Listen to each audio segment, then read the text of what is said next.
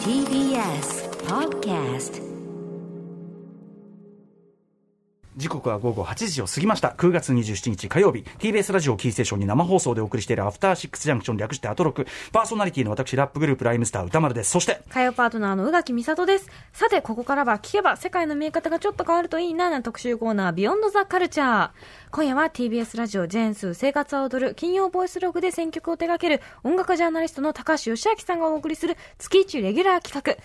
今の洋楽シーンがすぐわかるミュージックコメンタリー最新洋楽チャートや注目新譜をご紹介いただきます。はいということで、えー高橋義明さん通称よし君ですよし君こんばんはどうも、こんばんは。はい、よろしくお願いします。あの、はい。まだね、あの、はい。公式な情報とか出てないと思いますが、昨日ね、あの、はい。とあるお仕事でずーっとええ。夜ね、あの、よし君と。ええなかなかいい、お楽しかったな、なんいや、か。素晴らしい対談になったと思います。ちょっとあれ、はい。世に出るのもすごい楽しみにしておりますので、はい多分、あの、よし君、原稿まとめるのがあんなに話してて、いやいや 大変だと思う。よし君はね、おこ、おこしがうまいからね、信頼してますよ、間違いないありがとうございます。はい、頑張ります。はい。ということで、はい。高橋義明さん、本日は、えっと、まずメインイシューとしてどんな話をしてくださるんでしょうか？えー今回はですね、えー K-POP の4人組ガールグループですね。えーうんブラックピンクが9月16日にリリースした、え2年ぶりのセカンドアルバム、ボーンピンクをシングル曲中心に解説したいと思います。はいはい。うん。あの、昨日発表になった今週の全米アルバムチャートで初登場1位記録したんですけど、うん。えーこれ K-POP の女性グループとしては初の快挙へーですね。うんうん K-POP アーティストとしてアーティストとしては BTS とか BTS SuperM とか、ストレイキッズとか、だからまあ4組目なのかな。うんうんうん。で、ガールグループとしてもアメリカのダニティ・ケインが2008年に達成して以来14年ぶり。へえ、女性グループってあんまいないんだ、今や少ないですうんね。確かにあんでまないな、確かに。うん。で、この Born Pink、イギリスのアルバムチャートでも1位取ってるんですね、今回。で、アメリカとイギリスのアルバムチャート同時制覇は、K-POP アーティストとしては BTS に続いて 2, 組。うんうんうん。で、ガールグループとしては、まあ、ビヨンセ要する、要する、ディスティニーズ・チャイルド以来お21年ぶり。へえ、2000年代初頭に行っちゃうわけだ。そうですね。まあでもそのぐらいの快挙ということです。はい。すごいね、ディスティニーズ・チャイルドと肩を並べる存在になりましたか。そうですねうんはいうん。えー、まあめちゃくちゃ人気あると。大好き。で、ええっと、大好きですよね。大好きです。もちろんこの新しいアルバムももうめちゃめちゃ聴いてます。おすごい素晴らしい、ちょうどいい。今日ははい心強い。はい。うん。ブラックピンク感のある感じで今日ははねい。。なんか、となんか、体のラインが出そうな四角い服みたいなイメージ。ああ、そういうことなんだねあと黒い、黒いイメージ。うん、ブラックピンクだけどね。はいそうかそうかそうか。むはいちゃくちゃなイメージ。いや、いいいいと思います。うん。で、えー、今日はじゃあそのブラックピンクのアルバムについてとそうですね。はいいうことですかね。はい。洋楽視点から語っていきたいと思います。よし君。あと、はいまあ後半は、よし君のおすすめ新譜ということで、こちらも非常にいつもめちゃくちゃ楽しみにしてるんで、よろしくお願いします。よろしくお願いしまお願いす。します。時刻ははい8時、もうちょっとで5分です。はい TBS ラジオキーステーションに生放送でお送りしているアフターシックスジャンクション。あの、あの、私事話でね。私事とか、まあ、私が今日入らなかった服の話をしてるんですけど。肋骨が痛かったのとね。肋骨がはまらん服を着ようとしてたんですけど、どんな服や。はい。はい。今夜は今の洋楽シーンがすぐわかるミュージックコメンタリー9月号をお送りしています。本日紹介した曲は放送後にまとめて番組公式ツイッターにアップします。気になった曲があればぜひそちらも参考にしてみてください。私もリアルタイムでどんどんどんどんね、あの、オフライン保存しているという感じでございます。ポチポチっつってということで前半はブラックピンクのニューアルバム、ボーンピンクについて、そして後半はニューリリースの中から吉明さんピックアップの曲を聴いていきます。えー、ちなみにボーンピンク、あの、宇垣さんはもうめちゃくちゃ愛聴してて、僕逆にあの、聞けてないんで、今日の解説でいろいろあの、勉強していこうと思いますんで、よろしくお願いします。はいよろしくお願いします。さあ、ということで、はい、早速じゃあ、うん始めさせていただきますけれど、えーブラックピンクのニューアルバム、ボーンピンクから現状2曲シングルがカットされてるんですね。んえーアルバムに先行して8月19日に公開されたピンクベノムと、これは全米チャート初登場22位うん。記録してます。で、アルバムと同日にミュージックビデオが公開されたシャットダウン。これは、えー全米チャート初登場25位うん。をマークしておりますけれども、で、この2曲のシングルに言えるのはですね、うんまあ歌詞は従来通り英語と韓国語のミックス、やや英語多めのバランスみたいな感じなんですけど、うんう今までのシングル曲と比べると、ヒップホップ色、へー。ラップ色が強いですね。歌よりもラップが前に出てる印象があって、で、これって去年にあの、リードラッパーのリサが、うん。あの、ソロとして成功を収めたことを受けてのシフトとも言えるんじゃないかなと思うんですね。うん。うん、ラリサ、そうです。で、彼女、先月あのアメリカのニュージャージーで開催されたあの MTV ビデオミュージックアワードでうん。最優秀 K-POP 賞を受賞してるんですよ。うんうんで、このカテゴリーって2019年に開設されて、うん。去年までの3年はずっと BTS が取ってたんですうんね。うん。で、今回リサは BTS とか TWICE を抑えて、うん。ソロアーティストとして初めてウィナーになったんですけど、うんうん。だからもうソロでもアメリカでそのぐらいの存在感があるっていうところですよね。う。うん。んだから今回のブラックピンクのカムバックにあたってのシングルは、まあそういうリサがよりこう映えるうん曲作りを推し進めていったところもあるんじゃないかなと思います。はい。なんでその辺ちょっと踏まえて、まずうんは先行シングルのピンクベノムから聞いてもらいたいんですけど、まあピンクの毒を食らえみたいな、ええまあボースティングというかうんうん。自己賛美の曲ですね。で、ヒップホップ色が強いっていうのは単にラップが前に出てるだけじゃなくて、うんヒップホップ好きの耳を引きつける、まあ心にくい仕掛けがなんと随所に施されてるので、なんとヒップホップ IQ 高めのうんそうですね。なんで詳しくは曲を聴いてから解説したいと思います。うんはいえーじゃあブラックピンクでピンクベノムです。はい、えーブラックピンク、ピンクベノム聴いていただいております。はい。今、ミュージックビデオを見ながらね、あれだけど、もええうなんかすごいめちゃくちゃでかいセットとかを何個も何個も使われてて、どんだけ金かけてんだよっていう。ごいこう、とんでもない額かけてるみたういですね。んそうですよねね、ちょ気合い勝負曲なんだね。はい。勝負曲にしてめちゃくちゃドープっていうかさ、うん。ドープって言いたくなるようなヒップホップチューンいや、だね。そう。だからバースがすごいアグレッシブで、うんうん。旅の可愛さが逆に不気味っていうか、うんうん なんか怖いぐらいなんですけれうん。ど。はい。うん。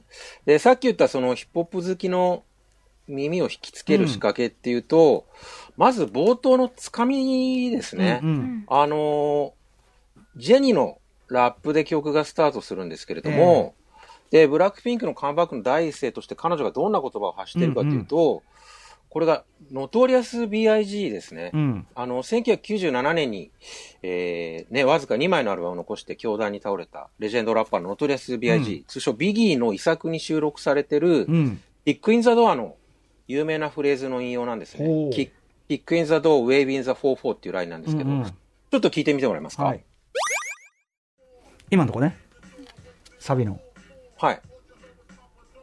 うん。はいはい。今の部分なんですけど、うん、これが2000、えっ、と、1997か。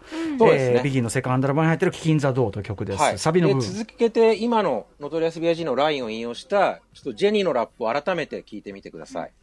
どうぞ。わかりますかね、うん。うん。はい。うん言ってただから、あのーまあ、なんていうかな、アメリカで、ある程度の年齢じゃないけど、そのヒップホップ聴いてるような人だったらわかるわけですよね。そうですね。うんで、ノトリアス BIG のそのキックインザドアのフレーズ、キックインザドア、ウェイビンザ44っていうのは、まあ、ドアを蹴破って、うん44口径の銃を振り回すみたいな、ちょっとバイオレンスう。なん歌詞なんですけど、この一節をこうジェニーがどうアレンジして引用してるかっていうと、 kick in the door、waving the Coco なんですね。うん。ドアを蹴破って、ココを振り回す。まあ、ココを見せつけるみたいな意味なんですけど、うんまあ、ココ。要はブラックピンクのお出ましだみたいなニュアンスなんですけれども、うん。そのビギーのノトリアス BIG の44から置き換えた、そのジェニーのココが何を意味してるのかっていうと、ココシャネルですね、これ。はあ、はあはい。で、ジェニーって2018年から今に至るまで、ずっとシャネルのアンバサダーをうん務めてるんうん。あ、うんですよ。だから彼女って全身シャネルで決めてることも多いんですけど、うんまあそのあたりも踏まえた、まあかましですよね。あ、なるほど。うん。だブラックピンクメンバー全員、ハイブランドのアンバサダー務めてるんですよ。うんうん例えばリサがビデオの中もめちゃめちゃハイブランドのそうですよね服着とるやんって思いながら見てる。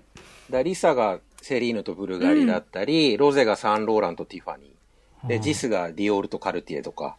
だこういうなんか、その自分たちの格の違いをな、るほどね。そのノトリアス BIG の有名なフレーズを使って、うんうん。そのカムバックの最初のラップでバシッと言い切ってるのがな、るほど。かっちょいいなっていう、かっこいい。そういうところですね。しかもはいその、やっぱちゃんとね、ヒップホップの、こう、なんていうの、歴史を踏まえてるというかね。そうなんですよ。うんはい。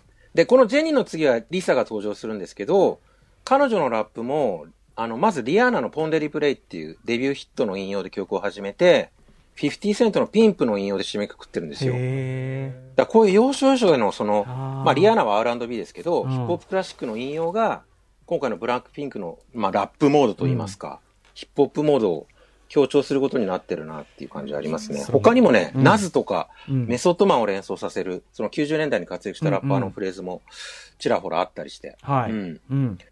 で、さらにですね、はい、途中なんかね、そうなんですちょよ。っと、なんていうのかな、ありましたよねちょっと G ファンク風なと言いましょうか。そうなんですよありましたよね。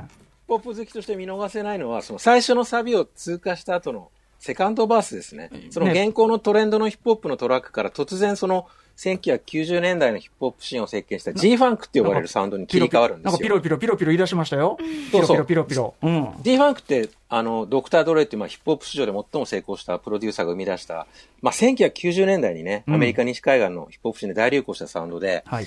ちょっと聞き比べてみたいんですけど、典型的な G ファンク、G ファンクサウンドを聞いてもらいましょうか。はい。あの、ドクター・ドレイが1992年にリリースした、えー名盤のザ・クロニックからのオープニングのザ・クロニックイントロを聞いてください。うん。この、さっきも歌丸さんが言ってた、ピーヒャラピーヒャラ言ってるキーボードが、G ファンクのまあシグネチャー、元はね、ファンキーワームっていうね、オハイオプレイヤーズオハイオプレイヤーズの曲が元になってるんだけど、はいとにかく全体、これをもっとメロウにしてたりするのが G ファンクのうん特徴ですけど、まあメロ、ピロピロピロピロ言ってる。言ってる。ピロピロ言ってますよね。ピロピロ言ってますはい。じゃあ続けて、ピンクベノムのちょっと該当部分聞いてもらいましょうか。サビの後半から G ファンクに切り替わる流れの部分です。どうぞ。ここですね。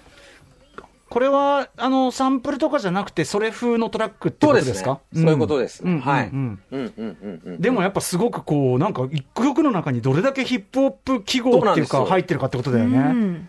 だからこれまでのブラックピンクの曲だったら、まあトラップと EDM のコンボみたいなところがあったと思うんですけど、うんうんここでまあ G ファンクを持ってくるあたりに、なんかさっきからまた90年代、2000年代ヒップホップって感じですね。うん。だからこういうあたりに今回の彼女たちのラップモードを強く印象づける要素が打ち出されてるなっていう感じもしますし、やっぱ、こう、リサが引き立つ曲構成ではあるかな確かにねラップってこう、かねなんか強めのラップがやっぱ聞き立ちますよね。うんめっちゃうまかったよ。うんかっこよかった、すごい。うんかっこいいよね。うん。文句なしにかっこいい。ここのリサのバースにも、マスクドアップ &I'm still in セリーヌっていう、マスクをつけてからずっとセリーヌを身にまとってるっていうフレーズがあって、うんうんリサって2020年からセリーヌのアンバサダーを務めてるから、多分マスクをつけてからっていうのはこのパンデミックになってからずっとセリーヌやってんだって。この2年、そういう。この2年っていうのをマスクをつけてからってそうそう証言してるわけよね。うまいめね。ちゃくちゃかっこいいですね。ううん。ん。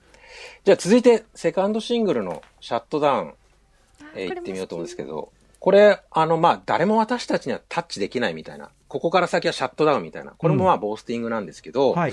これもやっぱり、ヒップホップ色、ラップ色がすごい強い曲で、うん。この曲ではあの、クラシック音楽の、あのーまあ、パガニーニというかリストのラカンパネラをサンプリングしてるんですね。うん。で、こっからの話はまあ洋楽視点というか、まあ、K-POP のちょっとしたサウンド傾向になるんですけど、うん。去年から今年にかけてクラシックを引用したガールグループのかっこいい曲がちらほら出てきてたんですよ。うんで、ちょっと主だったところを紹介したいんですけど、えーまずはレッドベルベットが3月21日にリリースした Feel My Rhythm という曲です。これバッハの G 線上のアリアをうん引用してるんですけれども、ちょっと聞いてもらえますでしょうか？えーレッドベルベットで Feel My Rhythm です。はい、えーレッドベルベット Feel My Rhythm 聞いていただいております。うんあのー良い意味でこう G 線上のアリアが、使いが飛び道具になってないというか、うまく曲に落とし込まれてるな確かに確かに。感じがしまクラシックすけどね。使い物ってね、まあ、ある、うん今までもあるっちゃあるけど、なるほどね。うんうん。うん。そっか。そこがうまいんだな。そうですね。うんうんで、続いて、TWICE が去年11月にリリースしたラストワルツっていう曲聴いてもらいたいんですけど、これ今のレッドベルベットほど大胆な使い方じゃないんですけど、うんサビの直前にあの、チャイコフスキーの花のワルツ、チャンチャンチャンチャンチャンチャン、あの花のワルツをモチーフにしたと思われるパートが入ってくるんで、ちょっとそこを、えー、頭からサビぐらいまで聞いてもらいましょうか。えー、トワイスでラストワルツです。はい、えー、トワイスラストワルツ聞いていただいております。はい。まあ、エッセンスというかね。うんそうですね。まあ、うんうんあのーちょっと2000年前後の。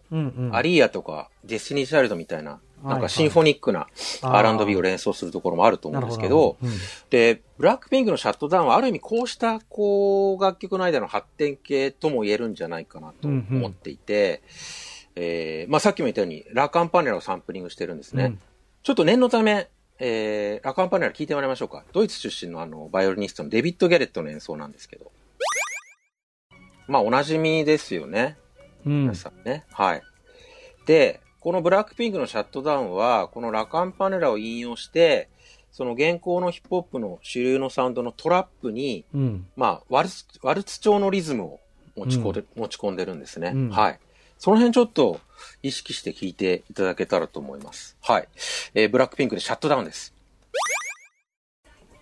はい、えーブラックピンクでシャットダウン。聞いていただいております。これはかなんかすごい今までのさエッセンス的な使い方っていうより、ワンループの強力なリフとして使ってるっていうか、そうですね。そこがすごい、なんか、なんかヒップホップっぽい発想。これやっぱヒップホップだね。うんすげえヒップホップっぽい発想だ。いや、うんすごい、だから今回ヒップホップ色が前面に出てるっていうのが、うんこの2曲からよく分かってもらえたな。これは、なんかすごいさ、研ぎ澄まされたさ、あの、ドレーとかのさ、研ぎ澄まされたループみたいなものさえ浮かばせるようなさ、うん、いや、すごい中毒性もあるんですよね、ねやっぱり。繰り返し聞いてると。ずっと聞いちゃうんだな、これ。これはうまいな、う。うんまい。うまい。うん、これはうまい。う。うんん。で、今のポップミュージックのサウンドの流れからすると、はいこう、ブラックピンクが取り組んできてるのはそのトラップ的なサウンドとか、まあもしくはその延長にあるようなサウンドで、新味を出すのって結構難しい状況にあると思うんですね。そうですね。まあ、ある意味型がね、バシッとありますからね。そうですね。んだから、例えばドレイクとか、あの、メーガン・ジ・スタリオンが新作でハウスミュージック導入してるのも、まあ、その表れって言えるんじゃないかなとまあ、思うんトですけど。ラップ出てきてからもう結構経ちますからね。そうですね。ううんん、うんで、そこを今回ブラックピンクはその G ファンクのビートスイッチとか、うん。クラシック音楽をサンプリングしたそのワルツ、ワルツ調のトラップだったりで、まあ、うんクリアしてるわけなんですけど、うん。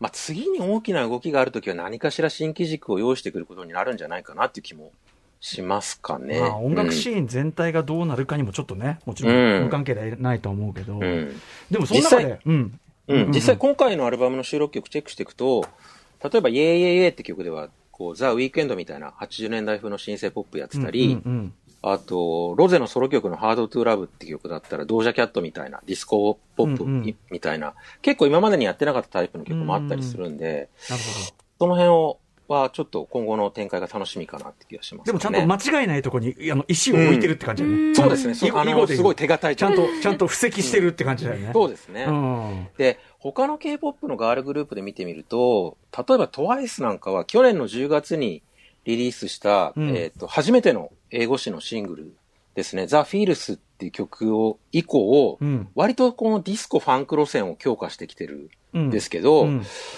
で、それって、今ね、リゾの About うん。 Time、About Damn Time みたいな、うん。まあ、ナイル・ロジャース流のディスコソング、うんうん。まあ、もっと言うと、まあ、BTS のダイナマイト風のディスコソングが未だに全米一になっているような状況を考えると、ええ結構英断だったなというか、ええ。うんうん。すごいうまくいってるなっていう気がするんですけど、うんうんで、先月出た最新シングルの Talk that Talk だと、うんさらにその方向性に、のハウスの要素を加えてたり、うんうん。まあさすがだなというところありますね。やっぱトワイスはね。まあ大体ね、うんあの、オーセンティックなディスコを軸にしとけば、どっちにも触れるっていうか まあまあ、、うん。こ とそうですねみたいなのもある間違いないって絶対さ、どの時代もみんな嫌いなわけはないんだから、うんとかね、あるけど、あとまあ似合うとかね、単純にね。そうですね。いや、でもその、ブラックピンクのすごい、こう、ハードコアヒップホップ押し出しみたいのは、うん。うん、すごい、あの、リサさんのその人気みたいなの踏まえたら、めちゃめちゃ、なんか、どんずばついてるかなというか、ね。しかもやり、いいですよねうんしかもそのクオリティが高い。うんうんうん めっちゃ高い。うん。で、今年になって、この頭角を表してきた新しいガールグループに、K-POP の新しいガールうんうんグループにしても、だいぶサウンドが結構はい。多様化してきたうんうん。印象があって。グループごとに色が結構。そうそう。うんで、ここでちょっとサウンドのバリエーション別に3組ほど主だったところ、めぼしいところを紹介したいと思うんですけど、うん結構あの普段欧米のポップミュージック聴いてる方にも親しみやすい曲だと思います。うんはいはい。まずですね、えー5月にあの BTS が所属する HYBE からデビューした5人組のラセラフィムですね。うんえーのフィアレスという曲です。えーこれあの、元 HKT48 の、えー宮脇さくらさん、そうだ。さんをはじめですね、すごいなすごいですよね。うん去年4月に活動を停止したあの K-POP ガールグループのアイズワンに在籍していたメンバー2人を含むグループで、あの、宮宮脇さん含めて日本人メンバーも2人いるんですよ。うんカズハさんっていう方もいらっしゃったり。で、この彼女たちの曲は、デビュー曲は、もう結構ボトムが効いたファンクなんですよ。おうおう。はい。じゃあちょっと聞いてもらいましょうか。えールセラフィムでフィアレスです。はい、えールセラフィムでフィアレス、聞いていただいております。ーこのメインループかっこいいでしょかっけえなんだこれかっこいいね。なんだこれかっけえ なんだこれちょっとでもさ、ファンクだけどさ、なんかちょっと似た曲思いつかないっていうか、うん。うん、なんか、これは、すごいですよねすごい。ようんくでもさ、渋いこのボトムの低いベースだけでさ、いやあの、いや、よくぞ、う、うんんかっこいいっすわすご。いなしびれますよね。すげえかっこいい。すんげえかっこいい。はい。じゃあ続いては8月にデビュー作をリリースした5人組ですね。ニュージーンズの Hype Boy 聞いてもらいたいと思います。えーっと、今聞いてもらった、えールセラフィムが所属するハイブに新たに立ち上げられた、えー ADOR、アドーっていうのかなっていうレーベルの新人グループで、まだメンバー全員ね、10代で平均年齢で17歳なんですよ。確かに若そうだ。う。うんん。で、このニュージーンズに至っては、まあ、かつてのその TLC みたいなこう Y2K ファッションに身を包んでですね、ああ。90年代の R&B にへそ出して。されたと。はい。本当だうん。90年代 R&B っぽい結構メロなサウンドを打ち出してます。うんはい。じゃあちょっと聞いてください。ニュージーンズで Hype Boy です。はい。えーニュージーンズで Hype Boy 聞いてもらってます。うん、でもなんかすごい、ファッションとかね、90s だけど、でもやっぱすごい今の、なんつうのかな、うんちょっとアンビエント感もあるような、めっちゃおしゃれです。おそう、落ち着いた四つ打ち、うんめちゃくちゃいい曲だね。いや、すい。いや、すげえいい曲だと思うよ。とんでもないクオリティだと思います。とんでもないクオリティですよ。うん。とんでもないクオリティですよ。いや、本当にすごい、すごい。少女時代とかを手掛けたあの、B1 ディレクターのミン・ヒジンっていう方が全面プロデュースしてて、あの、韓国でガールグループのデビュー作のセールス記録を更新したんですよ。へえ。ええなんかさっきの今めちゃくちゃ話題になってます。あのールセラフィムの曲もそうだけどさ、なんかこう、盛り上げすぎない温度感が、ちゃんと保ててて、それがすごいかっこいいね。クール。クールですよね。うん、すげえクール。はいうん。かっけえ。かっこいいですよ。かっこいい。うん。ちょっと EP まとめて聞いていただきたいです、ぜひ。やばいですはい本当にうん。ミュージックビデオも最高なんで、うんこちらも合わせてぜひ。はい。で、3組目は、去年12月にデビューした6人組の IVE ですね。I have の略の IVE です。で、彼女たちが8月にリリースした、えー最新シングルの After Like という曲、えー聞いてもらいたいと思います。この曲は、あの、90年代ハウスのエッセンスがあるディスコって感じですね。うん。で、ディスコクラシックの、あの、グロリア・ゲイナーのうん1978年のヒット曲の I Will Survive をサンプリングおうおう。つつですね、うんうん。旅の展開はあの、まあ、フランキー・ナックルズの傑作ハウスリミックスでおなじみのトニー・ブラックストンのアンブレイク・マイ・ハーツを放出させる、うんなんですと？結構あ熱い仕上がりになってます。なんですと？はい。うん。あと、まあちょっと前前回のね、トレンドともちょっとし、そうそう、ちょっと進行してるっていうかそこにつながね。る作品としても楽しめると思います。なんですと？はい。うん。アイブでアフターライクです。はい、えー、アイブでアフターライク聞いていただいております。はい。あの、おっしゃる通り、いあの、ちょっと、ちょっとオールドスクールハウス風味なんかも入りつつ、そうですね。でも、まあ、あの、これはちゃんと、ちゃんとというかさ、あの、アイドルっぽいキュートさもあって、ストレートに。うんうんうんうんあの、こういう、こういうグループも、これはこれでいて、ほっとしました。そうですねせルセラフィムとかニュージーンズがもうさ、もう、クールかクールやべえな、みたいな。だから、あの、ちょっと安心するアイドルっぽさもあって、んうんうんあの、どっちもいいっていうか、感じで。これ、アイウィル・サバイブのサンプリングのクリアランストローに半年前から交渉してたんですよへえ、じゃあ、この、なんか時流をちゃんとね、なんか先読みしてるというか、時流を読むセンスが素晴らしいですね。うん、でもなんかこの、なんていうの？ちょっとさ、この使い方だとさ、ちょっとち、うん。なんていうかな、ちょ、ちょっとチャラ、チャラディスコっつうか、チャラハウスっていうか、うんうんうん。その感じもあってさ、それがまたいい。よね。う。ん。あのーアメリカのビルボードでも絶賛されてました。うん。これはね、あのーチャラいディスコで聞きたいですよ。ね。うん。いいよね。チャラ気分全開で聞きたいですね、これは。うん。いやー、いい。いいでしょうん、どれもいねい。うん。で、はい。だからそういう感じで、そのブラックピンクの流れで、その K-POP のガールグループのサウンドの傾向を、まあ、ざっと紹介してきたわけですけど、はい。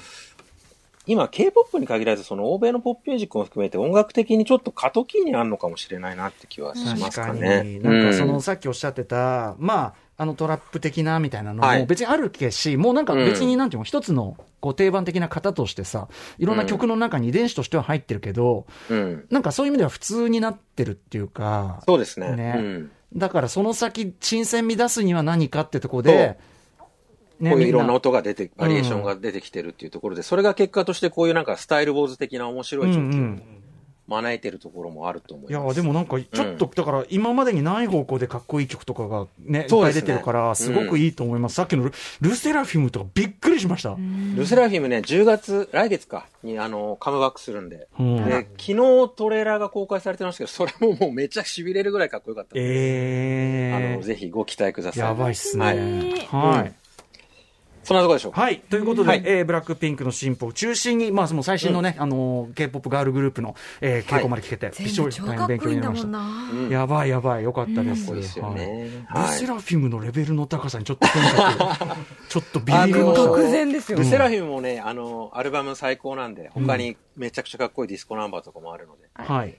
聞いてください。ありがとうございます。はいうんさあ、ということで、えーはい残りの時間を使いましてですね、はいえっ、と、芳朗くんおすすめの、えっ、と、い新譜、まあ、ランダムにというかな、はいえーご紹介いただきたいと思います。はい。じゃあ、まずはですね、カリウチスの No Hay Ley という曲です。カリウチス来ましたね。はい。はい。えー年内リリース予定のサードアルバムからの先行シングルですね。うんえーカリウチスはコロンビアにルーツを持つバーニバージニア出身の R&B シンガーで、去年にはですね、あの先月のアトロクのハウスミュージック特集で紹介した、あのケイト・ラナーとのコラボ曲10%でグラミー賞最優秀ダンスレコーディング賞も受賞してるんですけど、はい。この曲まさにね、先月のハウス特集の続報的にチョイスしました。はいやっぱハウス来てるなっていう感じが。やっぱそうなんだね。うん。ちょっとラテン要素も入った、めちゃくちゃ気持ちいい仕上がりにななんか不思議と日本のこのライブのディレクト出てくる、これの呂布君とかもそうだし、日本のアーティストもなんかシンクロニシティ的にね、オールドスクールハウスの曲出してるんだよね。だから面白いよね、やっぱね。うんあの、時期的には明らかに偶然なんだけど、面面白いもんだよな、本当はい。はい。うん。じゃあ、これもけカリウチス、はい。はい。カリウチスで No Hay Ley です。はい。えー、カリウチス、ちょっと早いですけど、 No Hay Ley 聞いていただいております。はい。あのーまあ、すごい、あの、どっちどっちって感じになってきて、うんで、なんかサビのタララとかちょっとジプシーウーマン的なあるような。そうですね。感じもあってーマンも、あの、クリスタル・ウォーターズのね、90年代のはいハウスヒットのジプシーマン。あの曲もちょっとラテン味があったかもしれないです、そうだねそうだねうん今ね、カリはい。カリウチスといえば、あの、サンダーキャットのド,、あのドラゴンボールドゥーラグで、ベランダに立って、ベランダに立ってあっち行け、警察呼ばえよってずっと言ってる女の人だっていうね、その、そのポーズをしてたんですね。はい、カリウチス。あの、じゃあ、はい新譜が出るんですね、アルバムがね。そうですねはい、楽しみにしてます。ると思いますはい、はいはい。じゃあ次行きます。うんえー次はこれ、ベイブビーって読むのかな ?B-A-B-E-B-E-E という綴りで、はいベイブビーの、えー Stranded という曲です、えーうん8月18日リリースの最新シングルです。えー彼女は昨年デビューしたアトランタ出身、韓国系のシンガーソングライターで、うんあの、このコーナーで何度も取り上げてる、あの、フィリピン系シンガーソングライターのビーバドゥービーと、あと、まあ、UK ガラージと2ステップをリバイバルさせさせた、あの、ピンクパンサレス。うん。この二人のロンドン出身のアーティストの良さが同居したような感じですかへねー。ざっくり言うとその甘いロリータボイスのうんエレポップという感じですかね。はい。じゃあ聞いてください。ベイブビーでストランデッドです。おおはい。えー、ベイブビーでストランデッド聞いてい。ております。うんうんなんか、あの、ドン、チャンとタチャン的なさ、うんあの、ウィークエンドとかの一連のああいう、はいはいはいこう、あの、うんあの、80年代のあの映画サントラのメインじゃない方の曲、ブームの流れ。デでもメロディーがすごいチャーミングで。そうだね。と、ねあの、この、うん確かにその、気だるい歌い方とかさ、んあの、浮遊感ある感じっていうか、それですごく今っぽくなってて。うん。いや、もう好きですよ。かっこいい。あ、ありがとうアルバムもいいでですかね？なんかアルバムも出てあ、めちゃくくちゃいいです。あ、本当。最高です。聞いてみます。はい。うん、はい。えー次はですね、えードライクリーニングのゲイリー・アシュビーという曲です、うん。えー10月21日リリース予定のセカンドアルバムからの先行シングルで、えー2019年にデビューした、えーサウスロンドン出身のポストパンクバンドなんですけど、うん。イメージとしてはその、まあ、80年代インディーロック風のこう、ジャカジャカしたギターの演奏に、まあ、気だるい女性のスポークンワードを乗せた感じですね。めちゃくちゃクールで、ちょっとソニックユースっぽいところもうんうんあるかなと思います。はい。じゃあ聞いてください。えードライクリーニングで、えーゲイリー・アシュビーです。はい、えー、ドライクリーニングでゲイリー・アッシュビー聞いてもらってます。はい。あの、かっこいいですね。ふてぶてしくてなんかね。うん。なんかこういう、あの、でも、なんていうの？こう、ベースで引っ張っていくような、荒っぽいベースで引っ張っていくような、こういう感じのグループも最近やっぱ、多いですね。なんかね。そうです曲もね。かっこいい。こういうのを聞きながら、こう、道、街を歩くとね、ちょっとは歩き方が変わりますよね出ました。でこの季節に合いません、なんか。合うね。合いますね。うんここから一席お願いしたいところですが、これはねええ、また時間かかりますので ね、一席はまたお願いいたしますはいはい。一席とはというね。さあ、どんどん行きましょうか。次は最後かな、これが、うん。はい。えー、ガブリエルズのエンジェルズクイーンズという曲です。えー、9月30日、もうすぐですね、リリース予定のデビューアルバムからの先行シングルです。えー、この人たちは、えー、2018年にデビューした、えーと、ロサンゼルス出身の3人組のソウルバンドで、うん。あの、ケンドリック・ラマーのプロダクションパートナーの、えーサウンウェーブがプロデュースを手掛けていることで注目を。集めてるんです。いいに決まってん。じゃん。約束されている。そん。なもん。これがね、あの、結構ミッドテンポの、なんだろうね、ゴスペルファンクって感じかな。へこうパワフルなボーカルとその重厚なバッキングの迫力がーすごいことになってます。はい。うんえーガブリエルズでエンジェルズクイーンズです。はい、えー、ガブリエルズでエンジェルズクイーンズ聞いてもらってます。いやー、かっこいいけど変な曲だね。なんか、ねそうね。なんか、お酒に合いそう。うん、名店かもあーいいね。うんうん途中のね、すごいあの、ファンクっぽいさ、ねっちりした歌い方でさ、なんかこう、ブーチーとかさ、ああいう感じのねっちりした歌い方で、ああ、ファンクっぽいなって思いつつ、サビのこのなんか、ほわーんとね、ね空に飛び立っていくような感じ見になって放すような。感じがね。うん。で、やっぱこの音の薄さが今っぽい感じね、すごくね。うんでも、ボーカルは割と、へなんつうの？そうだね、ボーカルでわーっとこうやっていく。なんかささっきの一連の K-POP シリーズと比べるとさ、もう面白いもんってさ、今、K-POP の方がケミカルっていうかさ、なんかバキバキ。ビッキビキ、バッキバキな感じでさ、なんかまあ今日、よし君が選んだのがそうかもしれないけど、割と、はい。あの、なんていうの、あの、フィジカルなほ感じっていうかさそうで、すね。まあ、ね。ネオソウルの発展系みたういな。ん、なんか全体にそのさ、さっきのあのニューウェーブ感も含めてさ、肩の力抜け、英英語圏の方人の肩の抜け方というかさ、うん。はい。なんか対照的な感じも面白かったです。ゆっくりやってこう、みたいうんな。やっぱその K-POP 勢のさ、攻めてんぞ、こらってさ、かましてやろう。かましてやるぞ、こら、天下取ったるぞってさ、確かにあの感じがさ、それそれもね、そそれも良さなんだけどさ、そうそうそう、面白かった、両方あって。はいうん。はいはいはい。ありがとうございます。はい、そんなところでしょうか。はいはい。といったあたりで、えー高橋義明さんから最後にお知らせ事などお願いします。はい、えー、ジェーン・スーさんとお届けしている、えー、Amazon 独占のポッドキャストですね、生活が踊る歌、絶賛配信中でございます。で、最新回がですね、さっき聞いてもらったニュージーンズの特集で、おえー、ニュージーンズと聞きたい90年代 R&B 後編。あれはだって、ジェーン・スーさんがもうそのね、90年代 R&B っつったらね、うんドンピシャですから大変ね。、大変な盛り上がり大変でしょ前編後編。彼女がもう軍パン履いてた頃ですよね。軍パン。軍パン歩いて歩いてた頃ですよね。みんな履いてたでしょ、当時いや、でもフェリスで履いてる人間はいなかったっすだから。あ、そうかそうか。フェリスで軍パン履いてるの私だけだっつったから。うんうんでも今ね本当ニュージーンズとか、そのルセラフィムとかにもどっぷりハマってまして。うん。うん。ぜひ宇多丸さんにも聞いてほしいな。いや、かっこいい。本当に。うんびっくりしました。ありがとうございます。はい。はいえー、ということで、いつもありがとうございます。高橋芳朗プレゼンツ、今の洋楽シーンがすぐわかるミュージックコメンタリーです。よろしくありがとうございました。ありがとうございましたありがとうござい。ました。After Six Junction.